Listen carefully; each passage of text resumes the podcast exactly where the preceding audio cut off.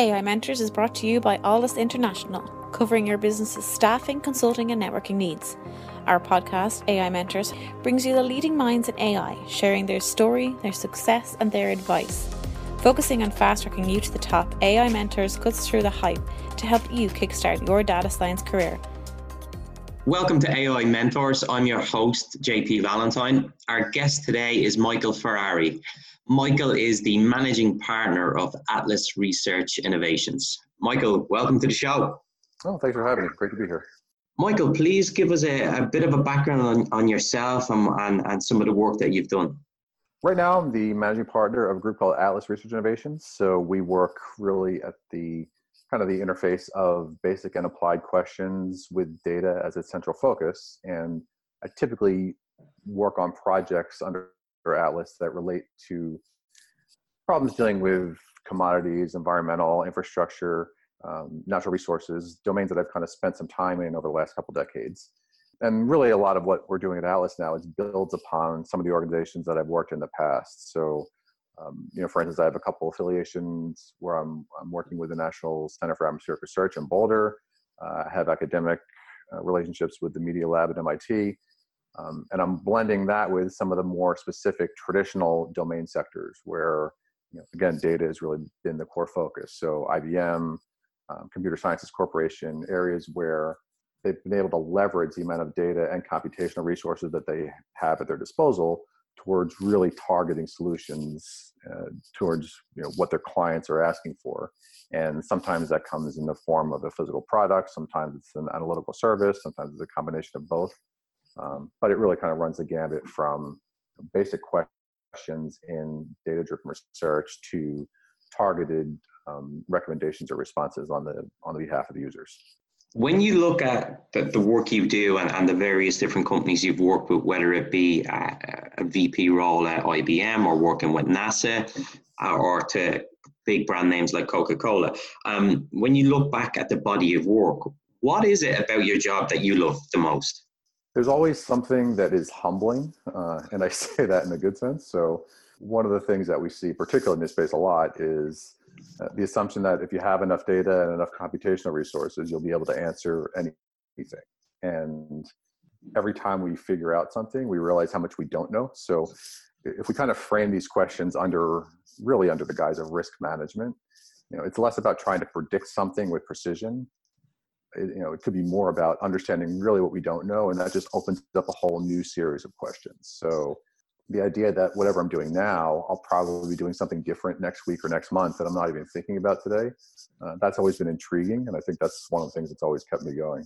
As as somebody who's worked in various organizations and and ran teams of scale um, when you look at individuals transferring from academia to industry what advice would you give those individuals and, and what do you see as being most important to make a successful transition from academic, academia into uh, industry? That's a good question. And I think there's actually, from my perspective, there's two things. So the first thing, and again, at a foundation level, I think this is important to be not just a data scientist, but any kind of scientist, is to really have that curiosity. So uh, if you're not curious about the way things work, you're not curious about understanding how it fits in the context of a puzzle, which includes any number of domains, um, you know, I don't think you're going to be very successful long term. You might be able to solve some targeted problems, but the chance of repeating that and you know being able to build a career out of that, I think, is slimmer if you don't have that curiosity. But to balance that, I think one thing is important. And I think this is something that you know I've certainly learned the hard way, and, and others uh, may as well. I do think it's important to have some area of domain expertise in something, right? So it doesn't really matter what it is, but if you just approach problems with the math and statistics and data science lens, there's only so far you can go. There's only so deep you can go if you don't really understand the data you're working with and understand how the end user might want to take your recommendation and make a decision with that data. So you know, I think it's really important to you know, obviously have to understand how to ask questions, what is the scientific process, what does it really mean, what do the numbers tell you? But balancing that with really deep expertise in something. And again, it doesn't really matter what it is, but I do think it's important to know, you know, really know your field and how it applies to other areas because we'll run into brick walls. And I think one of the things, you know, again, I saw this with some of the teams I was building. People don't really understand how the data is generated. There, there is a limit in terms of the types of questions you can ask. And that's really just going to hinder what you're going to do with that going forward. So I really do think it's a combination of those two. It's the curiosity piece as well as you know, picking an area that interests you and just try to know everything you can about it with the recognition that whatever you know, there's still much more that you don't know. So again, that kind of they're both they both kind of work in tandem with each other because if you're curious about something, and then you realize that there's so much you don't know, that's just going to motivate you to learn more about it, and then it's kind of this cycle that really just never stops. Absolutely, yes. Um, so you touched on it in in terms of finding an area of interest. Um, so if you were speaking to the next generation of, of data science uh, professionals, data science engineers.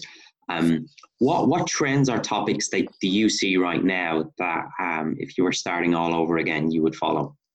Um, that's a good question. I think about this a lot, and I talk about this a lot. Um, you know, one of the things that I think are, is a really promising and interesting area is just the notion of I mean, I guess today it's called IoT, but it's really, you know, how sensors and data that's generated from sensors that are literally all around us, how that really is going to shape you know, what society is going to move towards and, and you know how that influences not just individual personal social behavior but how it influences commercial behavior. And you know, there's just so much again going back to you know, one of the intro points know, the size of the data is a good thing that could be an enabler for some types of questions but it also really can be a limiting factor because the more data you have it doesn't necessarily mean you're going to use that data as raw material to find what you're after so when we look at all these different disparate sets of data, whether it be credit cards, satellite, mobile phone, data from cars. I mean, if you really look at any industry, at the end of the day, they're all about generating data that somebody's going to mine and try to use,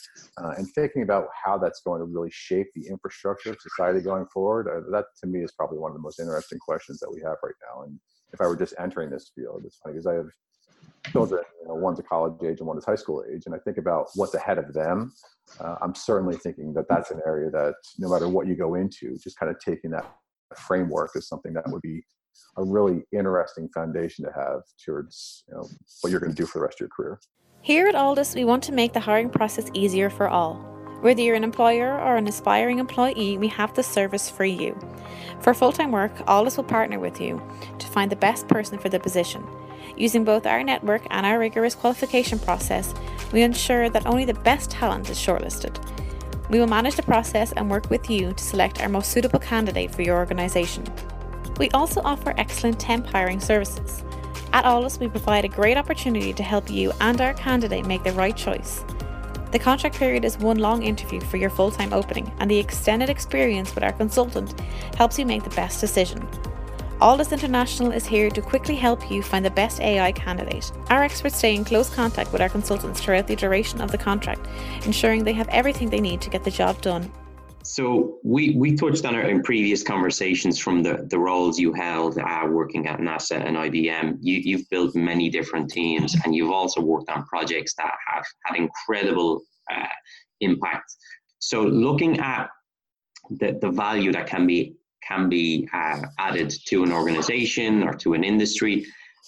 What do you think are the, the main focus points to create value when implementing data science into a business? One of the things that I always find important, and I always try to steer the conversation towards my perspective, and a lot of that really just gets down to understanding risk. And what I mean by that is when people think of data science and AI and machine learning and kind of this whole suite of technologies that's associated, at the end of the day, most people want an answer. And their expectations are if we're going to charter this group or this team or this company with doing something with our data, the product should be an answer. And I think it should be a little different. I think we kind of need to shift the conversation a little bit to understanding the you know this whole realm of possibilities but not necessarily get focused on what is the decision going to be as far as a point you know pinpointing a specific answer because at the end of the day that's always going to be wrong um, no matter how you score a model or a solution or a recommendation, if you look that look at that as a forecast or a prediction of something that's going to happen, whatever that decision point is, when we get there, it's it's very easy to say that that was incorrect, and it might be correct for a while, but you know, and this is, gets into one of the kind of one of the self fulfilling problems that we have with decision analytics the more that one might be right, the more confidence they have in this model or approach or technique. And my view is each right answer, you're just one step closer to a wrong answer that's going to have negative consequences. So I think kind of shifting the dialogue a little bit towards getting away from specific answers to understanding the realm of possibilities and being prepared for those possibilities uh, is a better way to take our field in you know in aggregate to the next level. So um, there's a book I read early, um, probably very early in my professional career called Fooled by Randomness, um, and it really is all about understanding. We might know a lot, we might think we know a lot, but again, the more we know, the more we realize we don't know, and being prepared to accept that risk and focus on correlations between different types of data that might be pointing in one direction or another, they might not necessarily be causal, but they're just related to each other, and that's a very dangerous, uh, dangerous slope to walk down. So um, I think kind of moving the dialogue a little bit away from this data engine decision output approach towards okay here's the data and it's more of a fluid approach you know this is the realm of possibilities these are the risks that are involved it still can kind of guide us towards a decision, but a decision with a caveat that we understand what can go wrong if that decision is misplaced. When you look at the the ideal structure of a data science team and, and what has been your approach in terms of bringing in talent and, and structuring it in the right way. What does the ideal data science team look like and how do you go about building it? I think the, the teams that have had the most success in my experience have been truly interdisciplinary. So I think everybody kind of has to speak the common language of math. But beyond that, to me, it doesn't really matter what, you know, you're talking earlier about which language people should focus on. If people are curious, to learn what languages they need to attack the problem. Um, you know, I don't necessarily think that people have to come in with a certain set of prerequisites as far as what you know, if you're comfortable coding in Python, then that's fine. If the work you do is really less Python or R specific and more application specific, that's fine too. So I think if you, as long as you have that common base where we can speak in mathematical terms and understand what that means. But beyond that, it's good to have the, you know, the hardcore engineers balanced with domain scientists, balanced with people in the social sciences. So, and, and that's such a good point.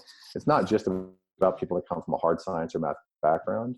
Um, there's a lot of computational social science, which I think people that come through, you know, economics and sociology and political science and other areas that still might not fall under the, you know, the typical representation of what we think of as a scientist, but they're still very heavy domains in terms of data.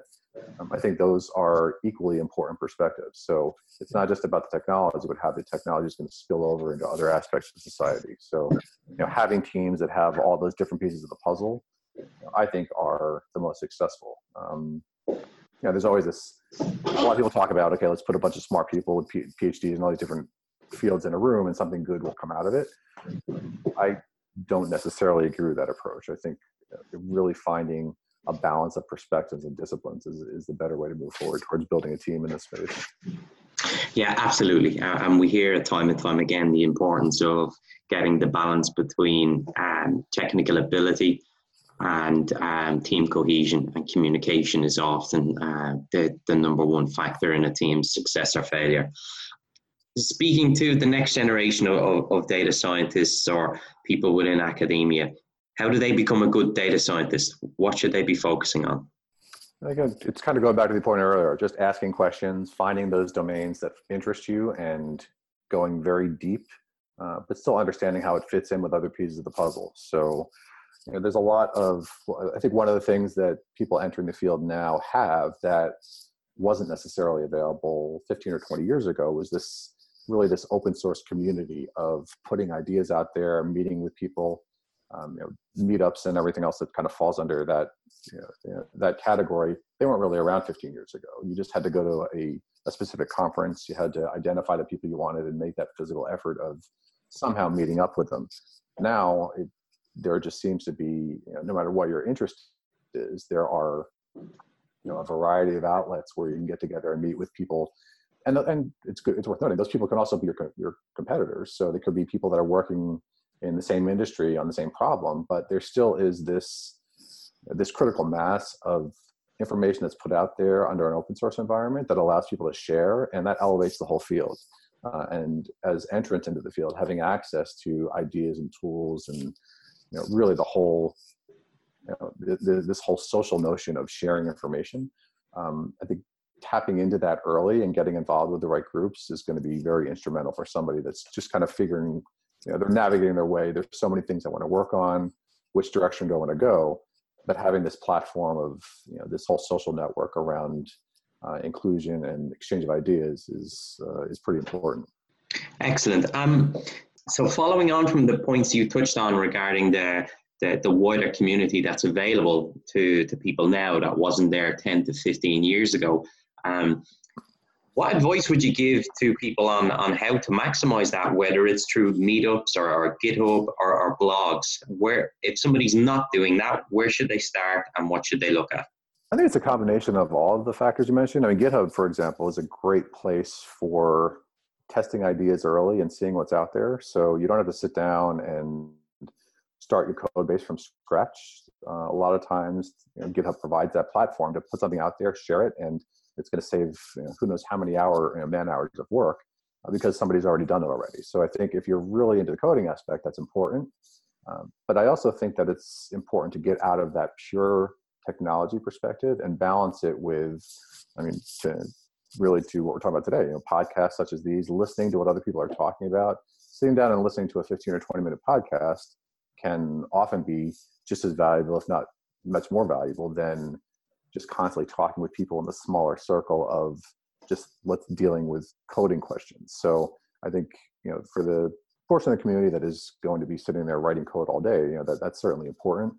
But keeping the bigger perspective, where you're listening to podcasts, where you're going to you know, free events, where you're networking. I mean, just about every city has networking opportunities that are low cost or, or free, where we can go and actually exchange ideas and talk to people face to face. And I think it really needs to be balanced with that aspect as well, because um, very it's very easy when you're working on some of these problems to lose touch with what's happening outside of you know outside of your network. And uh, if you're not constantly being refreshed with what else is happening, how your questions and how your ideas fit into the broader context of commercial or technological technological activity, um, it could be limiting. You've been listening to AI Mentors. I'm your host, JP Valentine, with Michael Ferrari. Michael, thank you for your time today. Oh, thank you very much. I enjoyed the conversation. Get the Alldus Advantage. Become a member of the Alldus community and enjoy some of the following AI meetups. Once a month, our community gathers to listen to some of the leading experts in the world of data science and AI. Our speakers come from all over the world, including Dublin, Boston, and Frankfurt. We also have our AI mentors. Our experts will provide mentoring to Alldus members. And don't forget our AI in Action podcast. Each week we have guests from all over the world talking us through their education, career, and more. Become an Alldus member and get the Alldus advantage. For more information and to sign up for our newsletter, log on to www.alldus.com. That's www.alldus.com. Alldus International, empowering through AI.